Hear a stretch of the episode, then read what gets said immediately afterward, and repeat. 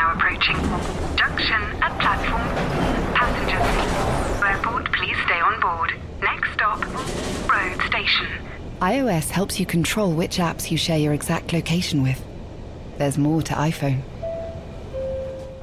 Hey, I'm Ryan Reynolds. Recently, I asked Mint Mobile's legal team if big wireless companies are allowed to raise prices due to inflation. They said yes. And then when I asked if raising prices technically violates those onerous two year contracts, they said, What the f are you talking about, you insane Hollywood ass? F- So to recap, we're cutting the price of Mint Unlimited from $30 a month to just $15 a month. Give it a try at mintmobile.com slash switch. $45 upfront for three months plus taxes and fees. Promo for new customers for limited time. Unlimited more than 40 gigabytes per month. Slows. Full terms at mintmobile.com. Yo, technology. What is it all about? it's the single most meaningful experience in my entire life. Really? Uh, yes. We ask people like six months later, professionally, like one of the points is always how would you rank it? And more than two thirds rank it among the five most meaningful things in their life, Right. compared with things like birth of your child, Hello and welcome to Danny in the Valley, coming to you live on location this week at the Milken Global Conference in Beverly Hills, California. If you have never been to the Milken Conference, it's kind of like the summer session of Davos. So basically, it's all the great and the good are here at the Beverly Hilton Hotel underneath the palm trees, although it's a bit overcast this week. And they're all clawing past each other to sit in on sessions and talk about basically all the problems that they have created and are now trying to solve. Everything from AI and climate change to the 2020 election and Brexit and everything in between. They're all here. So, everybody from the White House Chief of Staff to the CEO of SoftBank to the Edge. Course, if any one of these events happens, somebody from U2 has to show up. There's a whole smattering of Hollywood types. I even saw Chris Tucker, Smokey, from the film Friday, which, if you haven't seen it, it's a forgotten classic. That's all I'll say. But anyhow, so I spent a couple days here because for me, from a content perspective, it is rich pickings. We have lots of very interesting people in one place. So I grabbed a bunch of slots in this room, kind of a weird hotel room that they set up as a pot, you know, as a kind of recording space. They basically just removed the bed, but the headboard is still stuck on the wall. So it's kind of a weird aesthetic. But anyhow, I got a bunch of time in this room and set up a bunch of interviews. So you'll be hearing some of these sprinkled into the running order over the next few weeks. And the first one is today. I sat down with Christian Angermayer, who is a 45 year old German entrepreneur. He actually lives in London. And he is number 45 on the upcoming Sunday Times Rich List. Uh, he has a fortune of, according to the list, of about 300 million pounds. And why I wanted to talk to him was because, along with his very good friend Peter Thiel, he has put a bunch of money into psychedelics. Uh, specifically, a company called Compass Pathways, which is based in London, and they're carrying out the first trials really since the 1960s into psilocybin, which is the psychoactive ingredient or element in magic mushrooms. And they're looking at it as a potential treatment for depression and other mental conditions. And so I think you're really going to dig this one. I, th- I find it really a fascinating subject. But I have to say, I almost didn't make it because the Milken Conference is a total madhouse. But I managed to fight through the crowds to my little impromptu hotel room podcast studio. So I will bring to you right now my conversation with Christian Angermayer. Hello. How's it going? Good, good. Hi, hi. Danny, right? Yeah. Yeah. Hi, hi, Christian. Good Nice to meet you. Yeah, so you just hold the mic right around here, right around your chin. Could you say something? Hello, hello. One, two. Is this your first Milken conference? It's no, it's not. It's actually, it's my third one. Oh. Uh, but there is a little bit of time in between. So the last one is some years ago. Right. So you're here talking about psychedelics. Correct. Before we sat down, I was just doing some reading, and I saw that Denver, city or county, is about to put to a vote, I think on May 7th, which is next week, to decriminalize psilocybin, magic mushrooms. Correct. Which is actually the good thing is you're using the right legal term because they're not making it legal. They're decriminalizing. Criminalizing Yeah, basically Yeah. saying just don't, everybody stop worrying about this kind of thing, as opposed to like, let's go out and get the mushroom dealers. Yeah, which is a little bit still a different opinion than we have because if you observe and and one of the companies I've invested in, Compass Pathways, uh, just did the largest recent, meaning not there were studies back in the 60s, but like the largest, let's call it modern phase two study on use of magic mushrooms, which is the the legal ingredient is called psilocybin, yeah, but colloquial we call magic mushrooms, which is one of the most potentially potent psychedelics.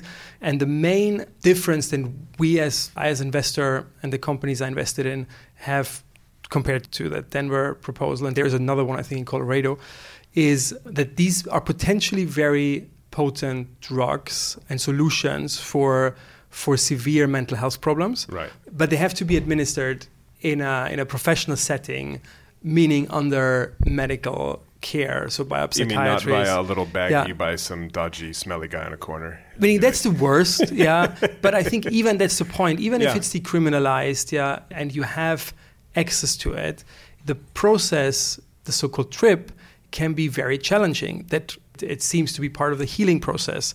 That you might have challenging experiences, and you need somebody. You need a, certain, that. uh, professional kind of around. Right. And if you, by the way, if you look where these drugs come from, because these are not new drugs, some of them are used in in ceremonial settings. Psilocybin, yeah, or magic mushrooms, actually, since thousands of years. Yeah, it were settings where there was a minder, somebody Right. guiding the person through it. Yeah. Right. So I'm I'm not feeling comfortable, and I don't think it's the, it's the right way to go. Yeah, it should be decriminalized, so nobody, so somebody who has whatever grows his own mushrooms, and uh, it's yeah, but it should not be legal in a way because you need a guide. And even and the second thing is that. The one thing is talking about recreational use, but the other thing is about talking about using it as a treatment for some uh, mental health issues. Well, so that's what I wanted to ask you about. So you have a very interesting backstory, which we'll get into, but you invest in lots of different companies. You've had a lot of success. Why is now the time to invest in psychedelics as a business? What is the what is the case, and why why now? I would say several things are coming together. The one is that mental illness is a huge unmet medical need. And already for that, there are various reasons. Yeah. First, th- mental health issues are diagnosed more than most probably likely they have been 50 years ago. So we, we, we acknowledge things like um, post-traumatic stress disorder or depression or whatever, and which maybe 50 years ago, the recommendation of a doctor would have been go on with your life, get your act together. And now Yeah. we realize this is not a mood, this is a severe medical condition. Condition, yeah. So then, second, the number of patients is growing dramatically, and not just because more are diagnosed. That's one reason why the number is growing. That, but also our society, how it's developed, and the whole, actually, the whole Silicon Valley, the whole ever-changing speed of where the world is going. Everybody looking at the, their little Our smartphones, Yeah, yeah, Black Mirrors, Instagram, yeah. like the, Yeah. the permanent sort of competition. So there are very interesting trials where when you put two rats, an alpha rat and like a, a not so dominant rat Yeah. into the same cage and they see each other all the time, then the not dominant rat will get depressed mo- most likely. Yeah, because it's practically permanently has the alpha rat in front of it. While in nature it would just go away. right. So Meaning showing you your if- inferiority. if, if you are on Right. Instagram and you are, let's say, a normal kid and you see always the fake world, which is uh, most likely Yeah. fake, but even if you, are, if you are permanently judging or comparing yourself with somebody completely out of reach, Yeah. it with a high likelihood will make you depressive. So, so more diagnosis combined with a world where depression is sort of fostered, Yeah. has made depression, as I said, the, the largest unmet medical need. Just, just some numbers like more than 320 million people suffer from depression, which is 18% more than uh, 10 years ago. And depression a today, fifth more.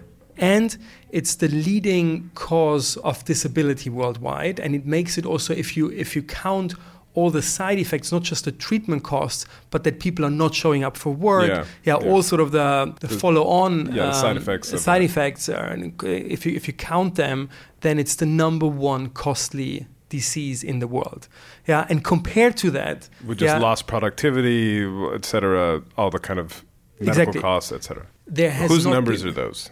These are official, like NHS, like Right, not okay.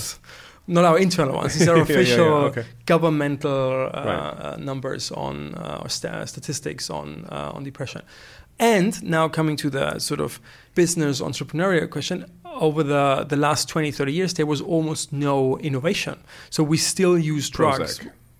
which is a pretty old drug, yeah. Yeah, yeah. And all of these drugs, or all of, most of these so-called SSRIs, which Prozac, Prozac is a part of, they are not healing. These are they make people lead them into a chronic condition, yeah, and they're just numbing. So they're not. Yeah, they kind of deaden some of the connections. I mean, I'm completely butchering this, but deaden it a bit so it's not as. Yeah, so. I always like exactly. So they, they, they I like to describe it, which is definitely, uh, and I'm, I'm uh, not a doctor, but like uh, it's not the, the right medical term, but to describe it, as you say, they they decrease the range of emotions, but at the same time, you take pain away and, Yeah. and negative stuff away. You also decrease joy and happiness, whatever. So it's not. It's a not the the drug you want to be on, but it's also it's not curing. Like you, if you're on, you're on it for permanent. And uh, another interesting uh, fact is that depression is the only area in medicine where there has been an 80, 80, 80 times increase in prescriptions over the past 25 years. And at the same time, yeah, a significant increase in the problem. So you might say if something, if people, so 80 times more people are on prescription antidepressants. Yes. And at the same time, the whole more problem is going up and up, and not like you would say, oh, if we have better treatment, more treatment, Right. the numbers someone should go down. But it's like, yeah, um, uh, Are those imploding. America or Europe or Western world. So exactly. We don't even talk, by the way, about emerging markets, Yeah. which interestingly, but that's now not an official number, but that's my I invest a lot in Africa. My personal uh, observation is that because they're not so yet on social media, yeah, and they have other societal sort of pillars in their society. I my personal, but it's now a personal statement, not a statistic, is that in emerging market people are not that depressed. So I think that depression is rather a problem of the Western world. Yeah. yeah.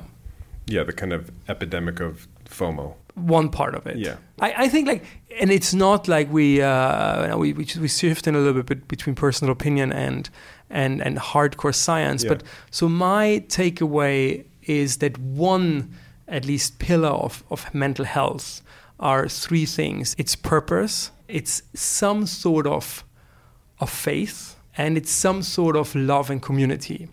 Yeah, these three things, I think, if you have enough of them, and it's sort of like a, like adding them up, you can have a little bit less faith, but then you might want to need a little bit more purpose or community or love. But like the sum of all these need to have, I think, a certain level in order to make you pretty resilient against everyday bad stuff, which happens to everybody of us. So nobody of us will have a life which is just full of joy. So Yeah. some when people you love die, some when you have a bad time in the job. This will inevitably happen to everybody, and there must be a reason why some deal with it and some not. And I think that these three things purpose, love, community, and faith give you sort of it's like a stabilizing mechanism. Right. Yeah, and especially these three things are actually in the decline in the Western world. If you look at like yeah, community um, or let's say family structures are dissolved. We don't have like uh, compared to emerging markets where Yeah. we don't have the family structures we had like 50 years ago. Communities are dissolved, so the whole feeling of belonging, which then has it's a to- total different discussion, but also a lot of political implications. Mm-hmm. Yeah, but the whole feeling of belonging is sort of vanishing. Yeah. yeah. Then purpose, I think, becomes a huge issue because I think a big part of our society, even maybe without just subconsciously knowing it, but wakes up in the morning and knows that their job will not be around in 20 years, maybe even in 10 years. So they might not be able to say, "Oh, I know my job." Articulate that, Yeah, yeah. articulate that it's going to be AI which will take the job away or whatever, or a robot uh, or whatever.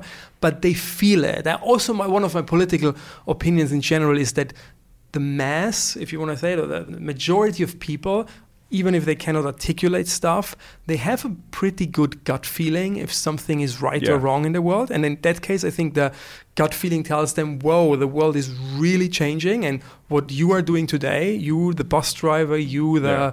the worker in, a, in, a, in, a, in an office, whatever, this job will be replaced by an artificial intelligence or a robot uh, in 10 years. Yeah. And that makes them really Anxious. anxious, yeah, which then could lead to depression. And then the other one is faith. Not in terms, it must not necessarily be organized religion, but I think, yeah, there was a very interesting study from John Hopkins that I think we are, and it, I will not make the case because that's again a totally different topic, for or against the existence of God.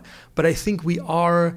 There is this funny joke like when people once you die, you will know if you if, you, Yeah. if God is there or not but whatever it is like you will have had a nicer life and it's actually there's a truth in the joke. If you believe because it takes the the fear of dying away. Because we all again by the way it's coming to emerging markets. Like i think in our western world we don't talk about about that everybody of us is is fearing the end of our existence. Our ego is telling us every day oh my god someone i want to die.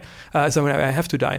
In other cultures this is more embedded in sort of the Yeah. the, the society and and the culture and we try to ignore it yeah and that's also like a nagging pain and anxiety and it all comes together and creates a western world where as i said depression is enormously on the rise Yeah. So we have depression. sorry we got we got completely No, no, it's good. but that sets the scene. Okay, so that to sets summarize that as an entrepreneur Yeah. what i am like you look at it and like wow that that is a huge opportunity in terms of to change it for the better yeah this is so how you why? So how did you get? So you.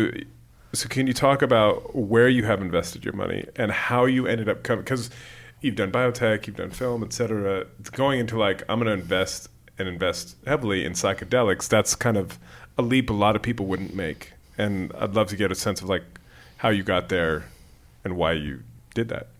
Well, as you say, so I do biotech. It's Yeah. actually the business I started with Yeah. 20 years ago. I co-started a biotech company. Biotech is very natural. I love it. I Mm-hmm. like to do biotech investments anyway. And it's not just, by the way, I mean, psychedelics is one buzzword, but it's mental health. Ultimately, mental health is just like a subsector of, of biotech, which was heavily neglected by pharma companies and biotech companies over the last 20 years, created a void, a void an entrepreneur wants Yeah. to fill with new solutions. Aside of that, I, I've seen cases because there are countries where psychedelics are legal, a few, like the Netherlands, yeah. Treatment centers that use psychedelics for for depression or whatever. Yes, yeah. Okay. Um, so, uh, so I've seen reports. It's so stunning how how big the change is and how big the The upset results of the treatment. uh, exactly. Lastly, um, I've done it myself. It definitely counts for me. And Because I- you were depressed or just no, um, in that case, it was. It's a long story. um, it just a music festival? no, it's th- no. th- Actually, thankfully, it's not because I. This is what I don't believe in. I, I think psychedelics, as I said, is a, is a very potent drug, and you need to have it under. Just cannot repeat that uh, Controlled often enough. Controlled environment. yeah. around. So, and I had the big luck that I had the access to very controlled. It was perfect setting. Was it a It's- it's- treatment center or No, it was uh, it was in nature, but with uh, professional people around me. I was completely where was that? Was that in the Netherlands? exactly yeah. So nature is a big part of it, but uh, so so people are very drawn to nature. So how was your trip? um, it's the single most meaningful experience in my entire life. Really? Yes. Which, by the way, to, to pull out another statistics, if now in, in our professional trials, we ask people like six months later, professionally, like one of the points is always how would you rank it? And more than two thirds rank it among the five most meaningful things in their life, Right. compared with things like birth of your child, death of the parents. So I've I've I've done magic mushrooms a few times recreationally with some friends, and I had a great time. And then that was like, all right, now I'm going back to my life, and it's fine. Like it wasn't. Uh, so what what was it about that experience for you? I mean, imagine it. it was, obviously, it was different because you were with, as you say, professionals. I don't know, clinic, clinical professionals who could kind of help maybe guide you. But why was it so meaningful? And was this part of your kind of due diligence, basically, before you were thinking about investing? No, it was not part of the due diligence because uh, just counting like one or two years later, I found the first company to invest Got in. you. it was the event which sparked the interest in Mm-hmm. how does actually our mind work because it was so profound and so meaningful you sort of think about it constantly Yeah. in a positive meaning. And yeah and you, you try to understand it try to learn more. Again and then the entrepreneurial mind kicks Yeah. in which says okay why is this actually just legal in the Netherlands and why is it not legal everywhere and what is the medical upside? Yeah. So I as I said I, I'm happy that I was not depressed but then I learned like about all these numbers and that it, so and the potential it can uh, it can have for depression. Yeah so it's practically sparked uh, it sparked the interest But what was profound about it? What did it allow you to see that you didn't see before, or why has it stuck with you? Because I guess what I'm trying to get at is when you think about this as a treatment for depression, which appears to be what Compass, the company you've invested in, is looking at initially. What is what is the function, or what is it actually doing to treat that? So I don't know if, if through your personal experience, you said it's the most fun, life changing thing that's ever happened. Do you just come out of it with a completely different view on life, or what? No, in, in my case, it was not a different view. It, it's, it's I'm, I'm just trying to find the right words because, Yeah. first of all, like I think my colleagues at Compass can way better Yeah. d- describe that sort of hardcore mechanism of action. What does it do in your brain? But I would like on a very like simplified level, and that's actually the good thing compared what we just said about Prozac. I can understand. In my case, it was not. Thankfully, like uh, it didn't come out of depression, uh, depression, but like I understand, it gives things a, com- a different framework. I would say that way. If like if somebody has a death in the family and that's the trigger factor why he might slide into depression, then there are drugs out there, approved ones, like, and you can give it to this person, and he might not be as sad anymore, but mainly because he would describe it as No. he doesn't care about it. Yeah. So if you have lost somebody you loved, this is not what you want. But what you want is that it gives you a it gives you a more it gives you a better framework for what has happened and that you understand that this is a natural cycle. Hmm.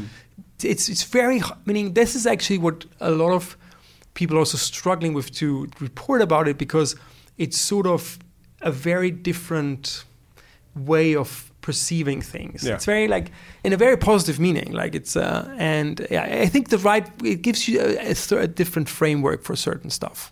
Can you talk about what Compass is when you first invested, what they're trying to do? So our headline is mental health company finding cures and solutions for the mental health crisis. So one of the first drugs they're developing is a psilocybin-based therapy. Psilocybin is the legal ingredient of magic mushrooms as uh, a treatment for so-called treatment-resistant depression, which is sort of non-medically said a very hard form of depression. People who tried Yeah. several other stuff and, And failed, work, and yeah, and it's sort of hopeless uh, to cure them. Where have things got to? Are they in terms of trials? They're in phase two now. That's Um, human. It's human. Yeah. Yeah. So phase three hopefully will be like um, one year from now. Yeah. And do, do you have a sense of why? Because it does feel like psychedelics may be just on the cusp of having its moment, just like weed and cannabis in the past few years has had its moment of where it's like all of a sudden it's legalized in Canada, in California, in Colorado, and you're starting to see it being accepted. First, on one sense, decriminalized, but also okay, this can actually help in these certain kind of medical instances. It's losing that stigma that it's had for the past however many decades. Do you feel like we're we're reaching a similar point for magic mushrooms, which probably since the '60s has had a different connotation? Um, in a different sense, yeah, you could say yes. I think definitely the regulators are very open to look at the data again. Yeah, and the most important thing now, because we became very personal in, in, in this discussion, like is that as somebody who invests in biotech, we also have to stay scientific, and so there are a lot of let's say individual reports, and we have a lot of data uh, Yeah. back in the '60s, but like what what I think is, and this is a little bit different than than the whole cannabis thing. I think we should not so easily jump from conclusion. Oh, I have one report or two reports, or whatever. So Anecdotes don't make data. and exactly, there's a lot of anecdotal stuff, and I think the anecdotal sort of stuff points us in a very promising direction. But now again, my sort of biotech entrepreneurial mindset kicks in, and I'm like, okay, now let's do it as a drug should be approved, like under FDA slash in, in Europe uh, EMA Yeah. rules like proper studies, double blinded, yeah, proper universities, yeah, and it also will make it's not just obviously it's the the regulatory point of view, but also what I want, what I think is important to to always know that there is just a, a very tiny portion of people who, even if it were legal or if it were decriminalized, would use it. And even more if you're depressive. Like Yeah. the, the, the risk I see, again, coming back to your very first question with the, the, the Denver thing, is like that this is driven by people with good intentions who had maybe a personal experience and say, oh, why shouldn't that be legal or decriminalized? But they might have been completely healthy. They might have had a great setting. They might have been lucky that they had access to somebody who guides them. Yeah. But somebody who's really depressive might not be that lucky, even might Yeah. not be that daring and that sort of adventurous to say that way. Yeah. So I'm always like cautiously saying, let's not go from an individual anecdotal thing to this is how 320 million people Right. can be treated. And if the studies will prove what anecdotally is, then this is a good solution potentially. But Yeah. then also these 300 million, 320 million people should have access to it in a proper setting. Yeah, And and this this is a- And just in terms of the context, is this the first kind of I don't know if there were studies done back in the '60s. I know there was LSD studies, but is this the kind of the first time that mushrooms are being looked at in this way in a clinical setting as a potential treatment for medical conditions? Yes, all, uh, meaning I, I'm not an expert on all Yeah. the studies, but most of the studies I'm aware of in the 60s were just way too small. Yeah. Again, they point us Yeah. in the direction but that there is basically nothing has happened for decades until basically now. Yes. What has happened back then in the days is not how an FDA Right. approved process Yeah. looks like. Yeah. It's just smaller. It's just like it's ground research or basic research. Yeah, yeah. It's not the research you would do. That is what the mission of Compass, for example, and some other companies for other drugs I have invested in is doing right now.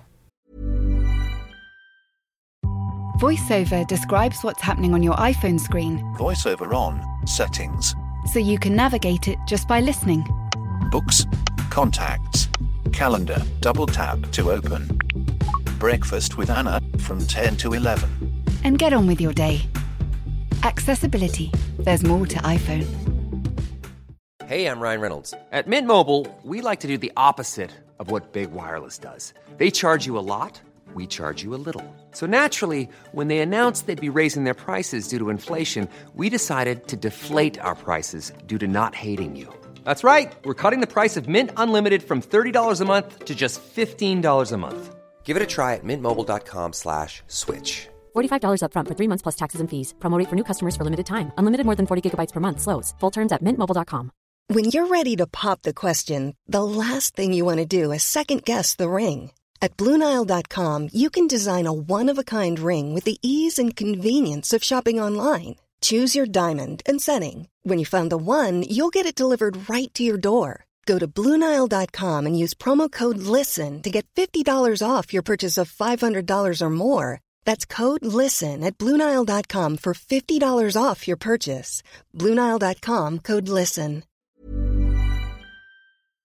Can we go back to the beginning, back to teenage Christian in the what nineties? Yes, Teenage Christian was in the 90s, yes. Which gives me a very, very bad taste in no, music. I agree. I'm, we're, I think we're roughly the same age. Um, so, how did you get started down this path? If you want the funny anecdotes, it's pretty cliche because I always wanted to be an entrepreneur. So I did. like when you're a little little kid, you're yes. like, so I "Oh, did really?" sell soda on the street when I was six, like the the very very cliche Yeah. thing. And um, I think in America it's a lemonade stand. Exactly. But you had soda. or so- lemonade, yeah. So Yeah. so and and things like that, and in Yep. school, and um, so I sort of had my first, if you want to call it that, proper company when I was 14 when I started tutoring. And this was the time when I still was thinking I could also be a teacher because I'm very good in explaining.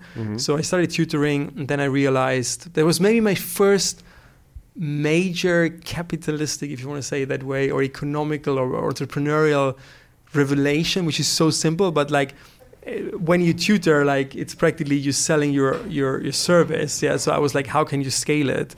Yeah. So I decided to employ people because I had a brand name, Yeah. and people wanted to be tutored by me, and I was like, in order to make more money than just Christian that. Angermayer, uh, GmbH or whatever. Exactly. So, and then I, I employed like, I think 10 people. And then um, I did start to study economics at university. However, then Where? in a small city like Bayreuth, uh, heard it, it's in No. Bavaria, north of Bavaria. Okay. Actually, I'm, I'm from a very rural area, which I think, again, for my mental health was really good. So Mm. if I, I, I tell it to my parents every time I see them, they did something good because I'm always happy. Meaning, even before the whole subject we discussed today, I was always a very happy person. And I, I do think we talked about what I think like is important for children to have a, a sane upbringing. Meaning, I had all of it. I grew up in a hundred village, hundred people village. Yeah, yeah. How you would imagine it from my little farm Wow. Okay. So when did you start? Because you started at biotech, correct? Yeah, so that was the first really professional. And how old uh, were you then? I was 21, 20, turning 21. Like so did you yeah. finish uni or did you? No, I did not. I did not. Right, you Uh, dropped out to start. And yeah. what was the point of that company? What was the goal? We can say that we invented or we had one of the very original core patents on a technology called RNAi technology, which is now called RNAi. When we started the company, it didn't even have a name. Mm-hmm. Super simplified, you can block parts of the DNA yeah, out. Right. Yeah, so in the I, RNAs is, uh, is another name for, for our DNA, and I stands for inhibition, like or inhibitor. Yeah, so you can just Yeah. switch on and off. That's very simple. And what to what end? For what type of treatment? then this is a very basic technology which you could use for example you can switch off the replication mechanism of a virus and by Right. that make the we, but very near is like uh, if you think of of uh, genetic diseases they are sort of in every cell of your body but you just could Right. inhibit the while at the moment we're fighting or still we're fighting a lot of genetic diseases by trying to fight the expression of the disease you then could really switch off the the So this is about kind of a kind of foundational patent or technology or approach that could then be applied to lots of different yeah ailments, right? yeah So you start that and then you sell it.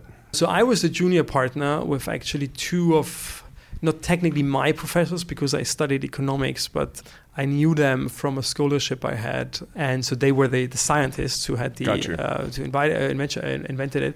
We ultimately merged with a SPAC in the US. So there was a a big roll up going on because uh, certain investors had realized that this w- what it was Mm. was one of the groundbreaking themes in, in biotech, and, and there was a so-called SPAC, like a acquisition, acquisition uh, yeah, yeah. listed acquisition vehicle, and we were actually, hopefully, I'm remember correctly because it's so long ago, but it, I think we were the first, the very first uh, acquisition they took against shares. So And we so- practically indirectly went public. And when was that roughly? this was 2004. And was that what gave you your nice big nest egg to then become an investor? Yes, so that was practically the first liquidity event. Right. Then I decided to sort of skip university, very cliche as well. yeah, yeah. Yeah, be something between an entrepreneur and an investor. And so and so how quickly because you have a whole you have an IMDb page. Yes. which isn't uh, very common for biotech investors. so you've you funded a bunch of films. How'd you get involved in Hollywood? exactly by that, by, by funding a bunch of films. um, so uh, no, I always. This is why I ultimately also decided to be sort of technically more on the investor side than on the entrepreneurial side. I'm interested in, or I want to be able to to spend time, invest in, deal with companies that interest me. So I, I don't just want to want to have one company. Yeah. So if you do that 20 years, so power of compounding, you Yeah. have the opportunity. What I love, I've actually meaning I love what I'm doing. I love being an investor because you have the opportunity to to deal with so many, so many yeah, new stuff, new topics, new developments, whatever. And one of the things I always, aside of just investing, is like I also think being creative in a wider sense is, is very important. Uh, Because I cannot perform myself, I'm neither a good singer nor, nor anything. I always was like, obviously, but I had a lot of friends who are in in in the creative world. Right. Yeah. You someone if you were like the finance guy, yeah, Yeah. you someone end up working with them, financing movies, whatever. What was your favorite film you've financed? You have to choose one. yeah, it's always like actually because it's it's one of my two, but I picked this one because it so much also fits to the topic. It's called Hector and the Search for Happiness. In that case, it's even more than finance because we. we Was that Simon Pegg is in there? Exactly. Wow, Yeah. you're good. Yeah, and Rosamund Pike, Yeah. Christopher Plummer, like a pretty, really good cast. Like, but even more, it's obviously the topic, which is very dear to me, which also was one of the the first moments when I realized that that I'm sort of very lucky that I'm always happy. Yeah, uh, because I realized after the movies, a lot of friends sort of were deemed me to be the person they can talk about their non-happiness because now I had it's like it's about depression and combating depression, basically. it's it's it's not about hardcore depression. It's Yeah. about sort of rather in that case Simon Pegg has a midlife crisis. It's kind of a sad sack. but yeah, sort of like about being not happy. Like I think this also comes in many facets. Like Yeah. we and I I- I think we're just about to. And now let's maybe get the positive thing. Like we're living in a world where where in, in the Western world we have everything. So, meaning, yeah, I think there are still people Yeah. maybe starving in the US, but it's a tiny proportion. But so the, the, the majority of people has everything, and it's not maybe the next iPhone we, sh- we are looking forward. So we have sort of a, I don't know if the right English word, saturation. Mhm. Yeah. And, and now I think uh, I had just like actually this morning some very interesting discussions. There is a whole new, and even beyond going away now from the pure, let's say, drugs against treating depression, like there's a whole new wave of mental health startups looking from various points of view how can we make people happier yeah and Yeah. it can be like a biotech company which tries to treat an illness but it can also be a company like our mutual friend yeah, Yeah. uh, Are you invested in Calm? unfortunately not i wish i Oh, were yeah that's we, we met too late That's we a miss. we ma- yes, I, I totally agree. Like, but it can be like this, like which sort of make our lives more happy. Yeah. Right. So, and it was always a topic again, which I, which I was very interested in. I think this will be one of the big mega trends of the next 10, 20 years. How we make people happier, more Yeah. content. How we have a more sane mind. This is what, what I love again, which I said, like what I love about my job, because we, we're actually at the very beginning just to understand how our brain works. How long have you been in London? Six years now. Okay. How'd you end up there of all the places in the world?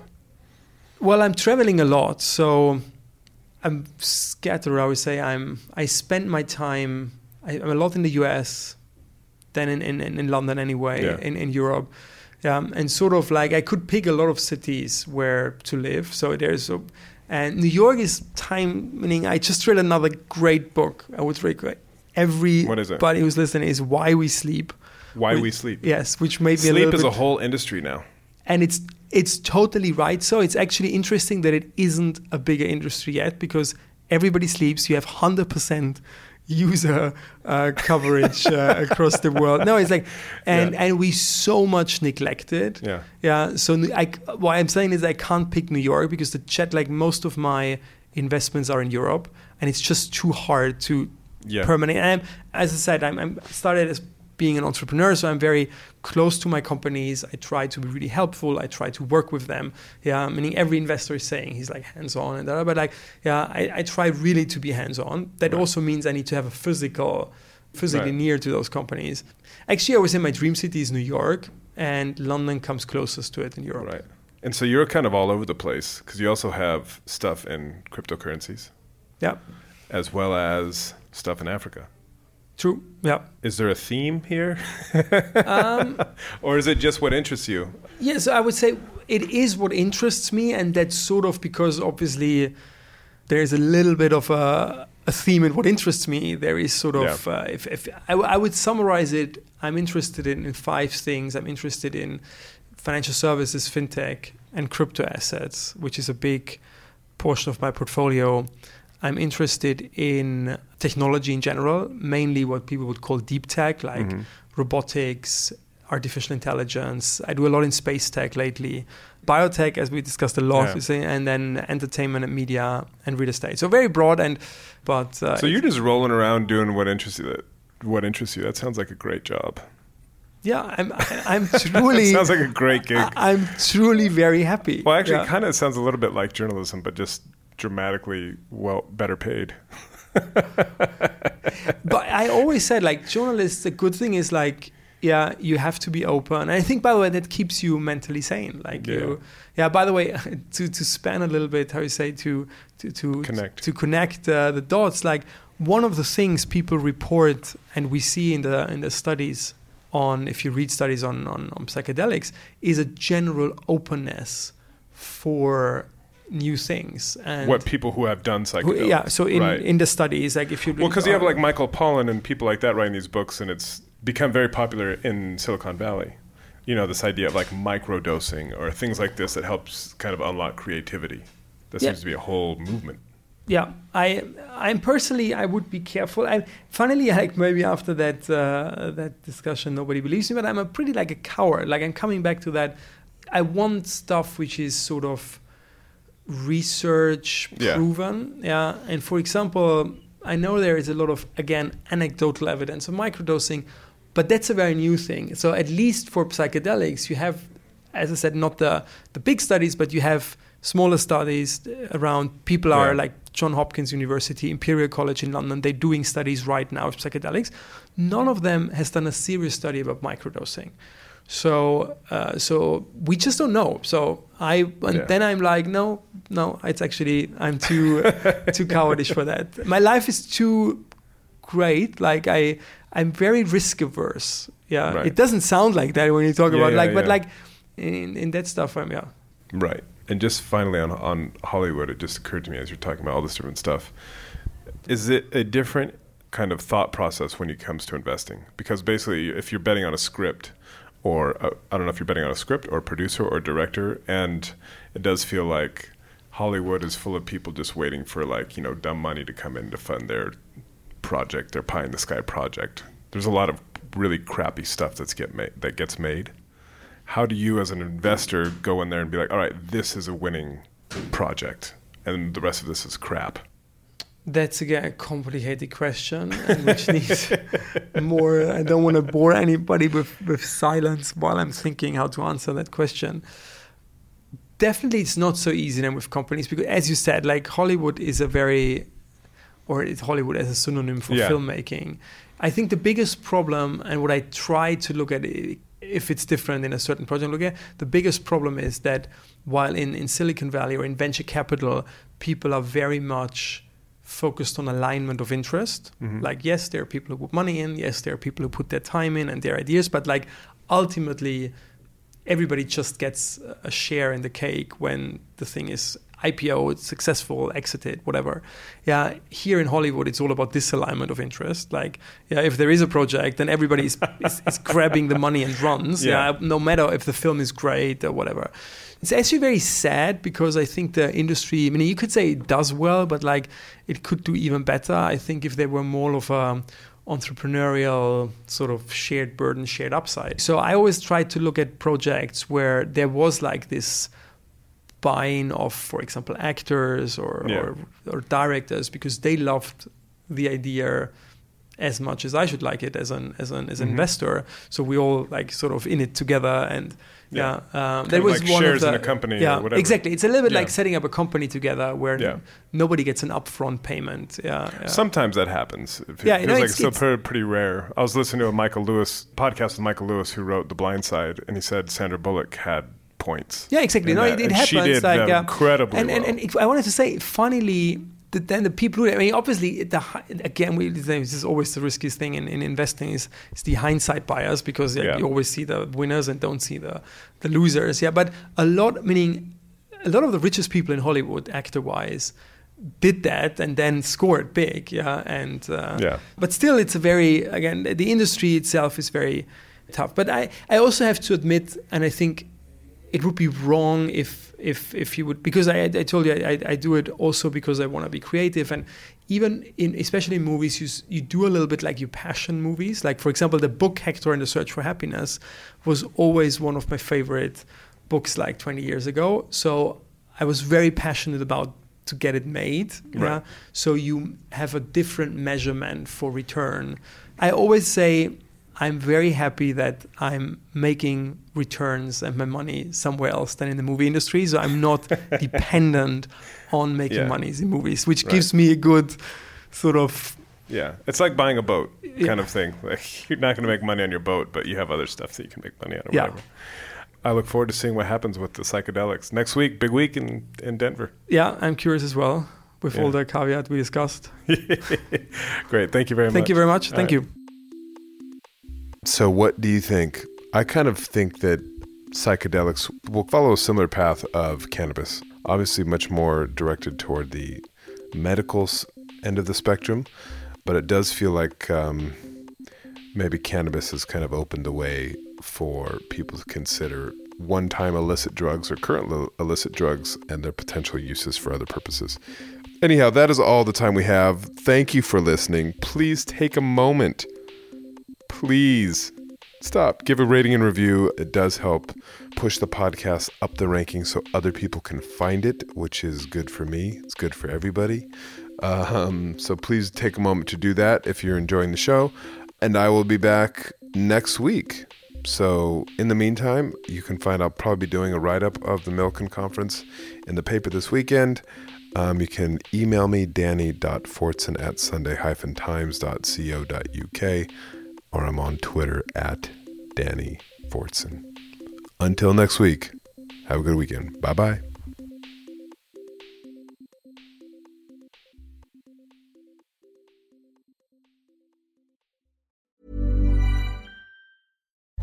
As you're listening to me, Daisy, Apple's iPhone disassembly robot, is dismantling an iPhone into lots of recyclable parts. That's how Apple recovers more materials than conventional recycling methods. Thanks, Daisy. There's more to iPhone.